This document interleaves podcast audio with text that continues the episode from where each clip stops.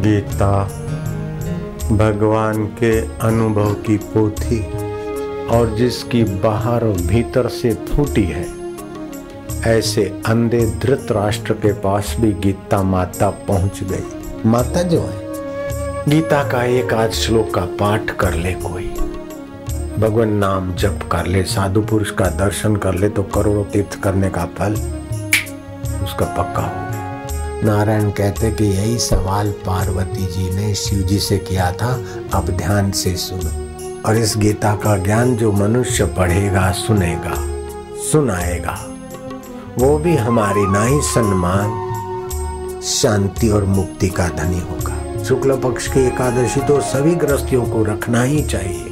एक दिन पक्की एकादशी करो, देखो दूसरे दिन आपके चेहरे पर तेज, उत्साह और मन में प्रसन्नता और बुद्धि में दृढ़ निश्चय का कुछ प्रभाव आएगा ही।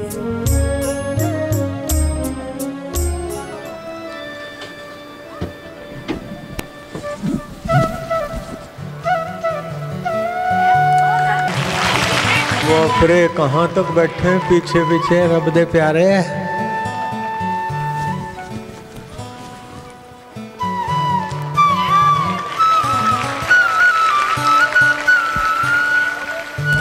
ਹਸੰਦਿਆਂ ਖੇਲੰਦਿਆਂ ਖਾਵੰਦਿਆਂ ਪਹਿਨੰਦਿਆਂ ਵਿੱਚ ਹੋਵੇ ਮੁਕਤੀ, ਮਹਿਲਾ ਪੰਜਾ, ਪੰਜਵਾਂ श्लोक 521 नानक सतगुरु भेटिया देसी जुक्ति हसंदिया खिलंदिया खावंदिया पहनंदिया विच होए मुक्ति युद्ध के मैदान में अर्जुन को मोक्ष का अनुभव हो सकता है तो हिसार के मैदान में तुम क्यों नहीं आत्म मुक्ति का आनंद और ज्ञान पा सकते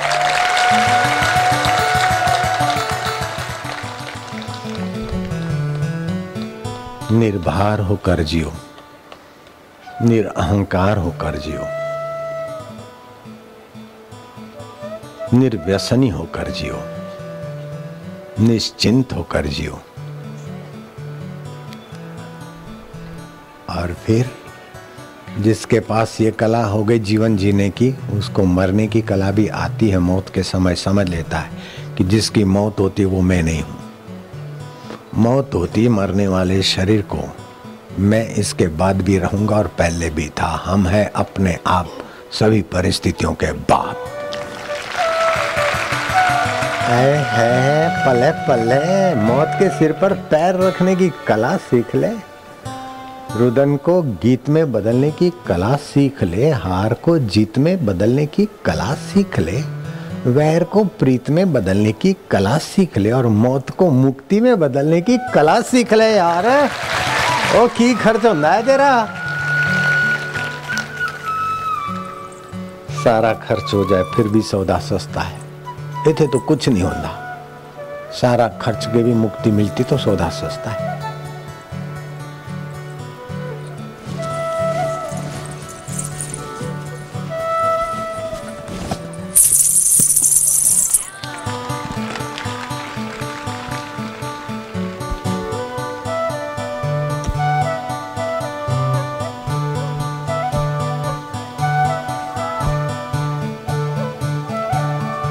हसंदियाँ खेलंदियाँ खावंदियाँ पहनंदियाँ विच होए मुक्ति राम राम राम राम राम राम राम राम राम राम राम राम राम राम राम राम हरि ओम ओम ओम ओम ओम ओम ओम ओम ओम ओम ओम ठहरो ठहरो ठहरो ठहरो रुक जा सात फेरे फिरते फिर भी लड़ाई झगड़े होंदे जीवन में कई बार और एक दूसरे को छड़ के जाना पड़ता है चार फेरे सरदार सरदारियों के भी वही हाल है लवर लवरियों के तो बहुत बुरे हाल लेकिन कोई फेरा रब के साथ फेरा नहीं लेकिन मौत भी रब से हमको अलग नहीं कर सकती तो कह देना बिन फेरे हम तेरे हरिओम हरिओम हरिओम हरिओम हरिओम हरिओम हरिओम हरिओम हरिओम हरिओम हरिओम हरिओम हरिओम ओम ओम ओम शक्ति हरिओम ओम ओम ओम ओम ओम ओम ओम ओम ओम ओम भक्ति हरि ओम ओम ओम ओम ओम ओम ओम ओम मुक्ति हरि ओम ओम ओम ओम ओम ओम ओम ओम ओम ओम ओम आनंद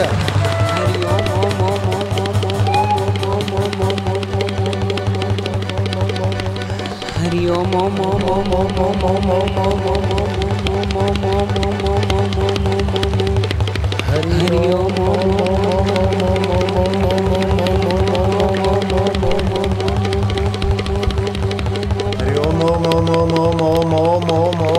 आनंद देवा हरि ओम ओम ओम ओम ज्ञान देवा हरि ओम ओम ओम ओम ओम प्रीति देवा हरि ओम ओम ओम ओम ओम ओम ओम ओम ओम ओम ओम ओम ओम हरि ओम ओम ओम ओम ओम ओम ओम ओम ओम ओम ओम सच्चिदानंदा हरि ओम ओम बिन तेरे हम तेरे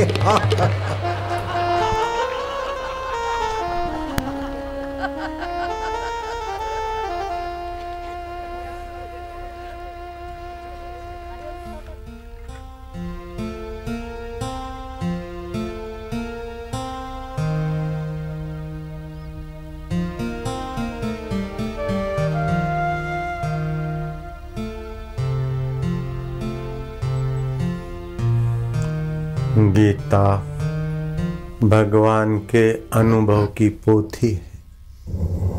गीता युद्ध के मैदान में प्रकट हुई है। और योद्धा अर्जुन को तो गीता का ज्ञान मिला है, लेकिन भक्त जिज्ञासु संजय को भी मिला है। और जिसकी बाहर भीतर से फूटी है ऐसे अंधे धृत राष्ट्र के पास भी गीता माता पहुँच गई। माता जो है, माता अंधे बच्चे का ख्याल नहीं रखती क्या? रखती और ज़्यादा।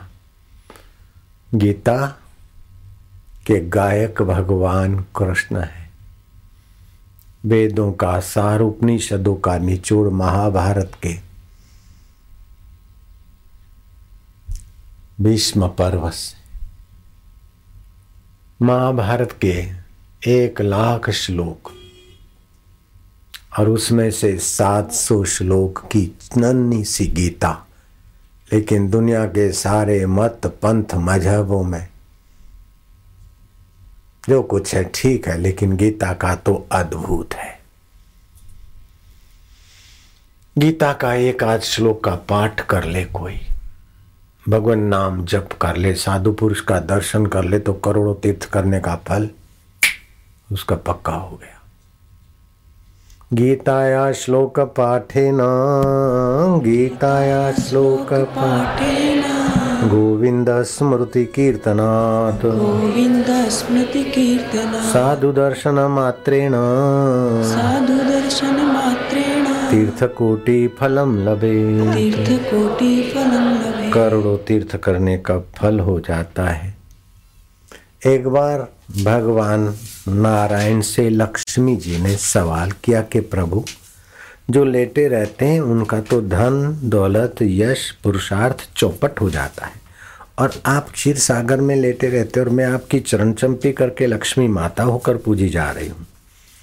तो देव, आपके पास ऐसा क्या अद्भुत है?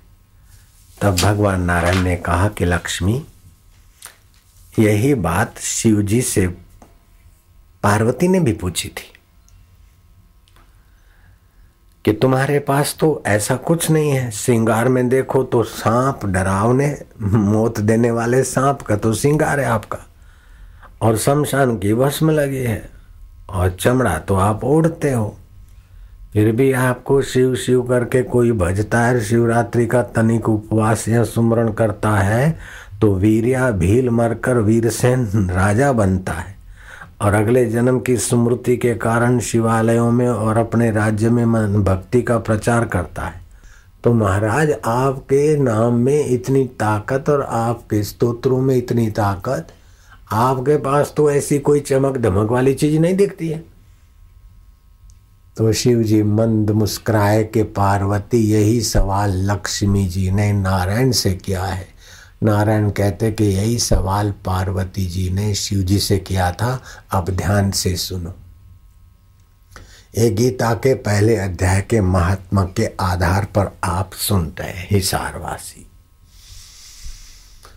भगवान नारायण कहते हैं कि लक्ष्मी, शिव जी ने पार्वती को सुनाया, मैं तुम्हें सुना रहा हूँ कि युग युग में हम अवतार लेकर जो गीता में आत्मा ब्रह्म की अमरता की, शाश्वत की, समत्व योग की जो बात करते हैं, मैं उसी में सम रहता हूँ। उसी गीता के ज्ञान में मैं विश्रांति पाता हूँ। इसी कारण मैं भगवान नारायण होकर संकल्प से त्रिलोकी का पालन करता हूँ और शिव जी तीन नेत्रधारी होकर त्रिलोकी में सम्मानित होते हैं। और इस गीता का ज्ञान जो मनुष्य पढ़ेगा, सुनेगा, सुनाएगा, वो भी हमारी ना ही सम्मान, शांति और मुक्ति का धनी होगा।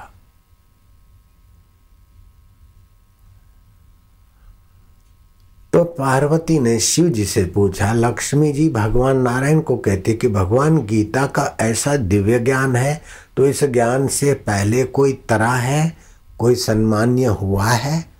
भगवान कहते, लक्ष्मी, बहुत लोग तरे हैं। बहुत लोगों ने परम पद पाया है, मुक्ति पाई है, ब्रह्म ज्ञान को पाया है। बहुत पा रहे और पाते रहेंगे, मैं तुझे एक छोटी सी कथा, घटना सुनाता हूँ। तुंगभद्रा नदी के किनारे एक नगर है, उस नगर का नाम उत्तम नगर है। उसमें बनिया रहता था, कमाओ, खाओ खाओ, कमाओ, ज़िंदगी चार दिन की है, फिर किसने देखा है? भगवान भगवान, कुछ नहीं, मौज करो बस।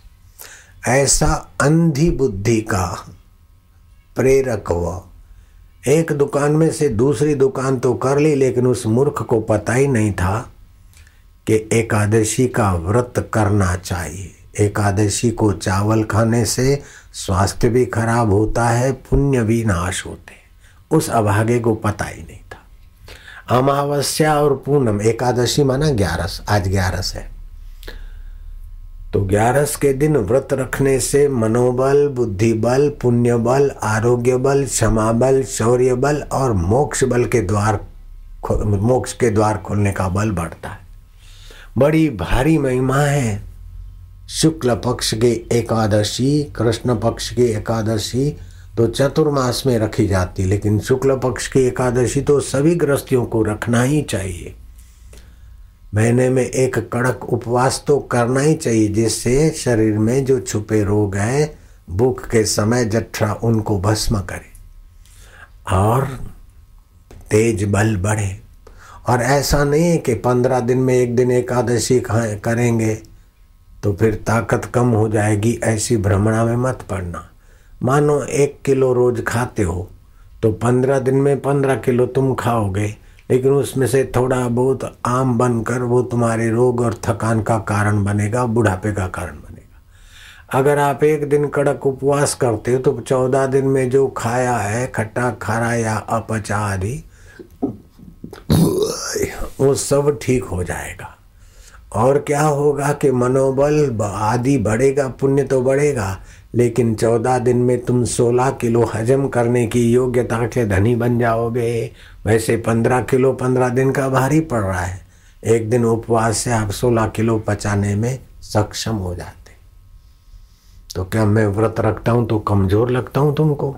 आज एकादशी की तो क्या कल मैं ए हो जाऊँगा? नहीं। स्फूर्ति बढ़ेगी। एक दिन पक्की एकादशी करो, देखो दूसरे दिन आपके चेहरे पर तेज उत्साह और मन में प्रसन्नता और बुद्धि में दृढ़ निश्चय का कुछ प्रभाव आएगा ही। एकादशी करके देखो। एकादशी को चावल खाने से बहुत नुकसान होता है। वार के अनुसार उपवास रखना मंगलवार, रविवार, शनिवार, ये ठीक है लेकिन तिथियों के अनुसार व्रत ये आपके शरीर और प्रकृति के साथ सीधा तालमेल करता है, चाहे किसी धर्म के, किसी जाति के। तो एकादशी का उपवास हितकारी होता है।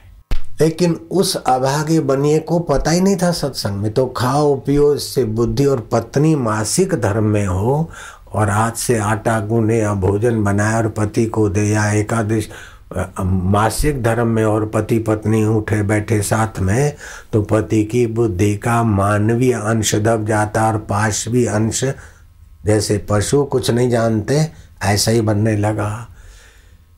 शिव जी कहते हैं पार्वती, ध्यान से सुनो। भगवान नारायण कहते, लक्ष्मी, चित्त लगाकर सुनो और आशाराम कहते, ईशारवासी, इधर देखते हुए सुनो। फिर क्या हुआ?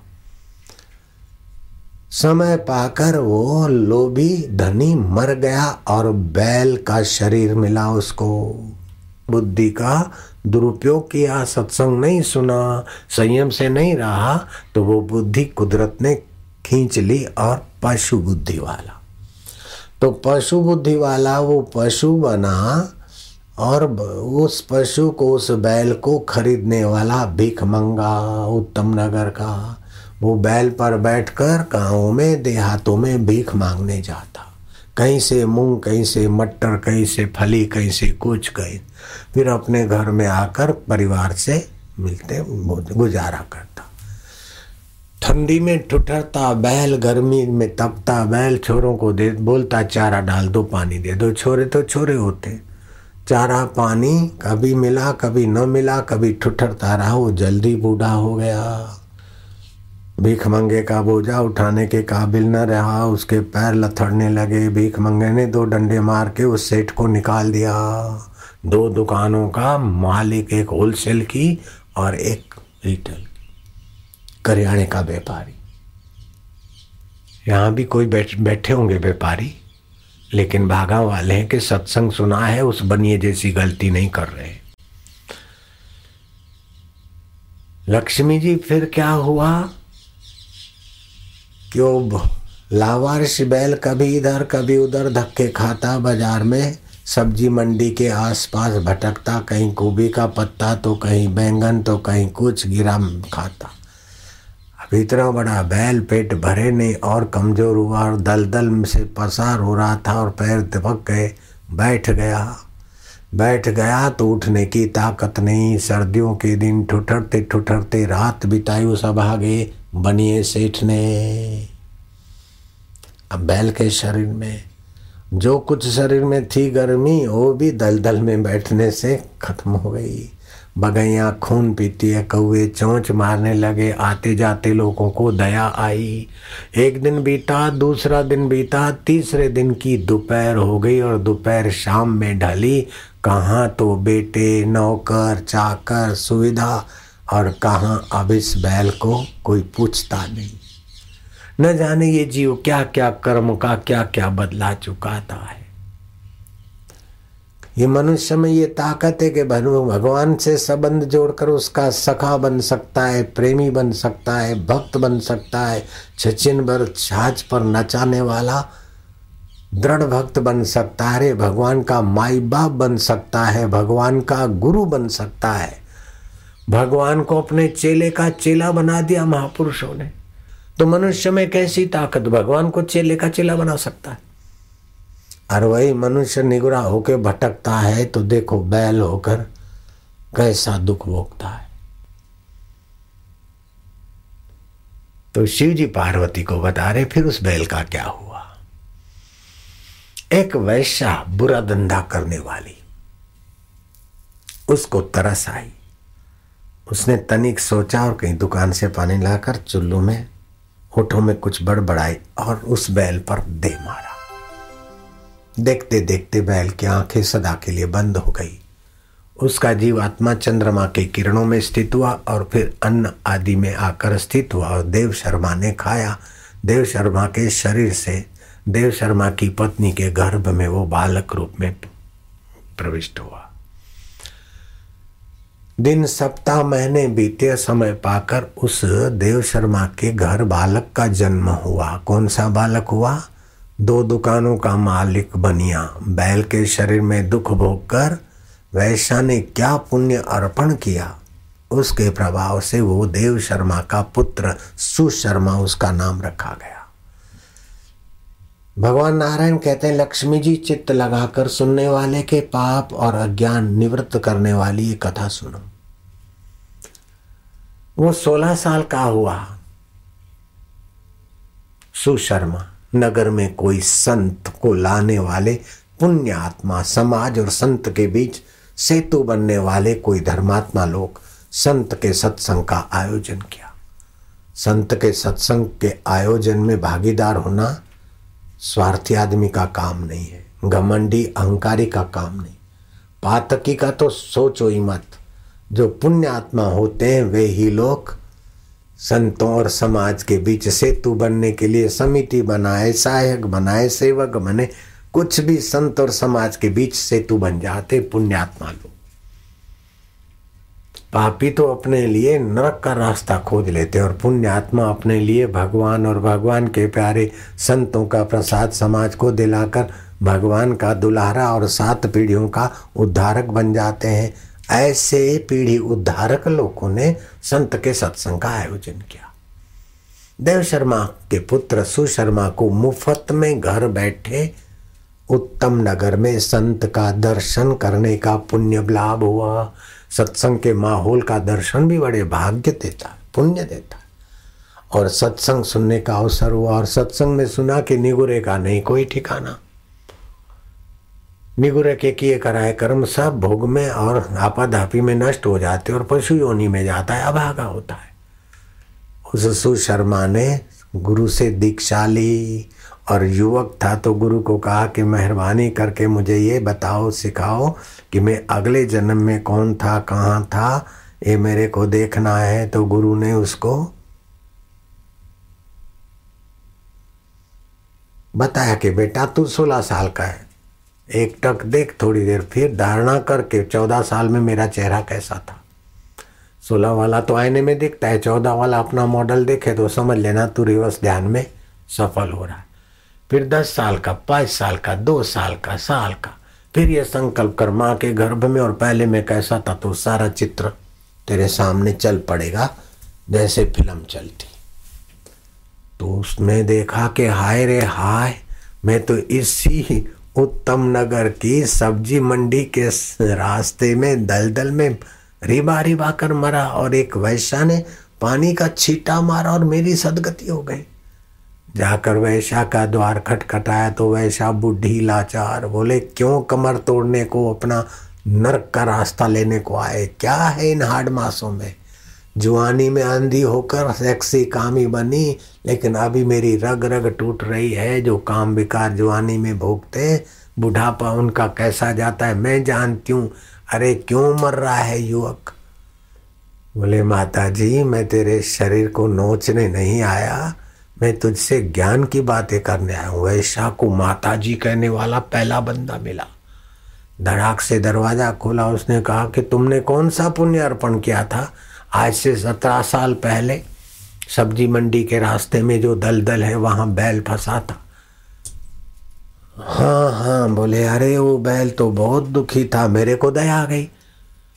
और तो मैं कुकर्म कर रही, लेकिन मेरे पास साहूकार भी आते, चोर भी आते, चोर किसी ब्राह्मण के यहाँ चोरी करने गए, और उसने पित्तल का तोते का पिंजरा उठा कर आया, मेरे को फ़ीस में वो दे के चले गए मुए तो तोते के पिंजरे में ब्राह्मण के घर का तोता था और उस तोते को ब्राह्मण ने गीता का श्लोक रट्टा रखा था। मैं सोचती, कुकर्म तो करती हूँ, लेकिन गीता का श्लोक बोलता है, तोता सुना करूँ। वही गीता का श्लोक सुना हुआ का जो पुण्य है, वो उस बैल की सदगति के लिए मैंने अर्पण कर दिया। शिव जी कहते, तोते के मुँह से सुला हुआ, सुना हुआ श्लोक का पुण्य बैल की सदगति कर सकता है तो जो संत के मुख से गीता सुनता है, समझता है पार्वती, उनकी सदगति में क्या संशय है? लक्ष्मी जी कहती है कि फिर क्या हुआ प्रभु? नारायण कहते हैं, फिर तो वैसा भी अपने पूर्व के पापों का प्रायश्चित करने के लिए, संतों के पास, ब्राह्मणों के पास गीता का पाठ सुनने लगे। और देव शर्मा का पुत्र सुशर्मा भी गीता का पाठ सुनते और गीता के ज्ञान में अपने चित्त को लगाते। अब आप भी गीता का पाठ रोज करो तो अच्छा है, नहीं तो दो पाँच श्लोक तो पढ़ो और बच्चों को भी पढ़ाओ, तेजस्वी हो।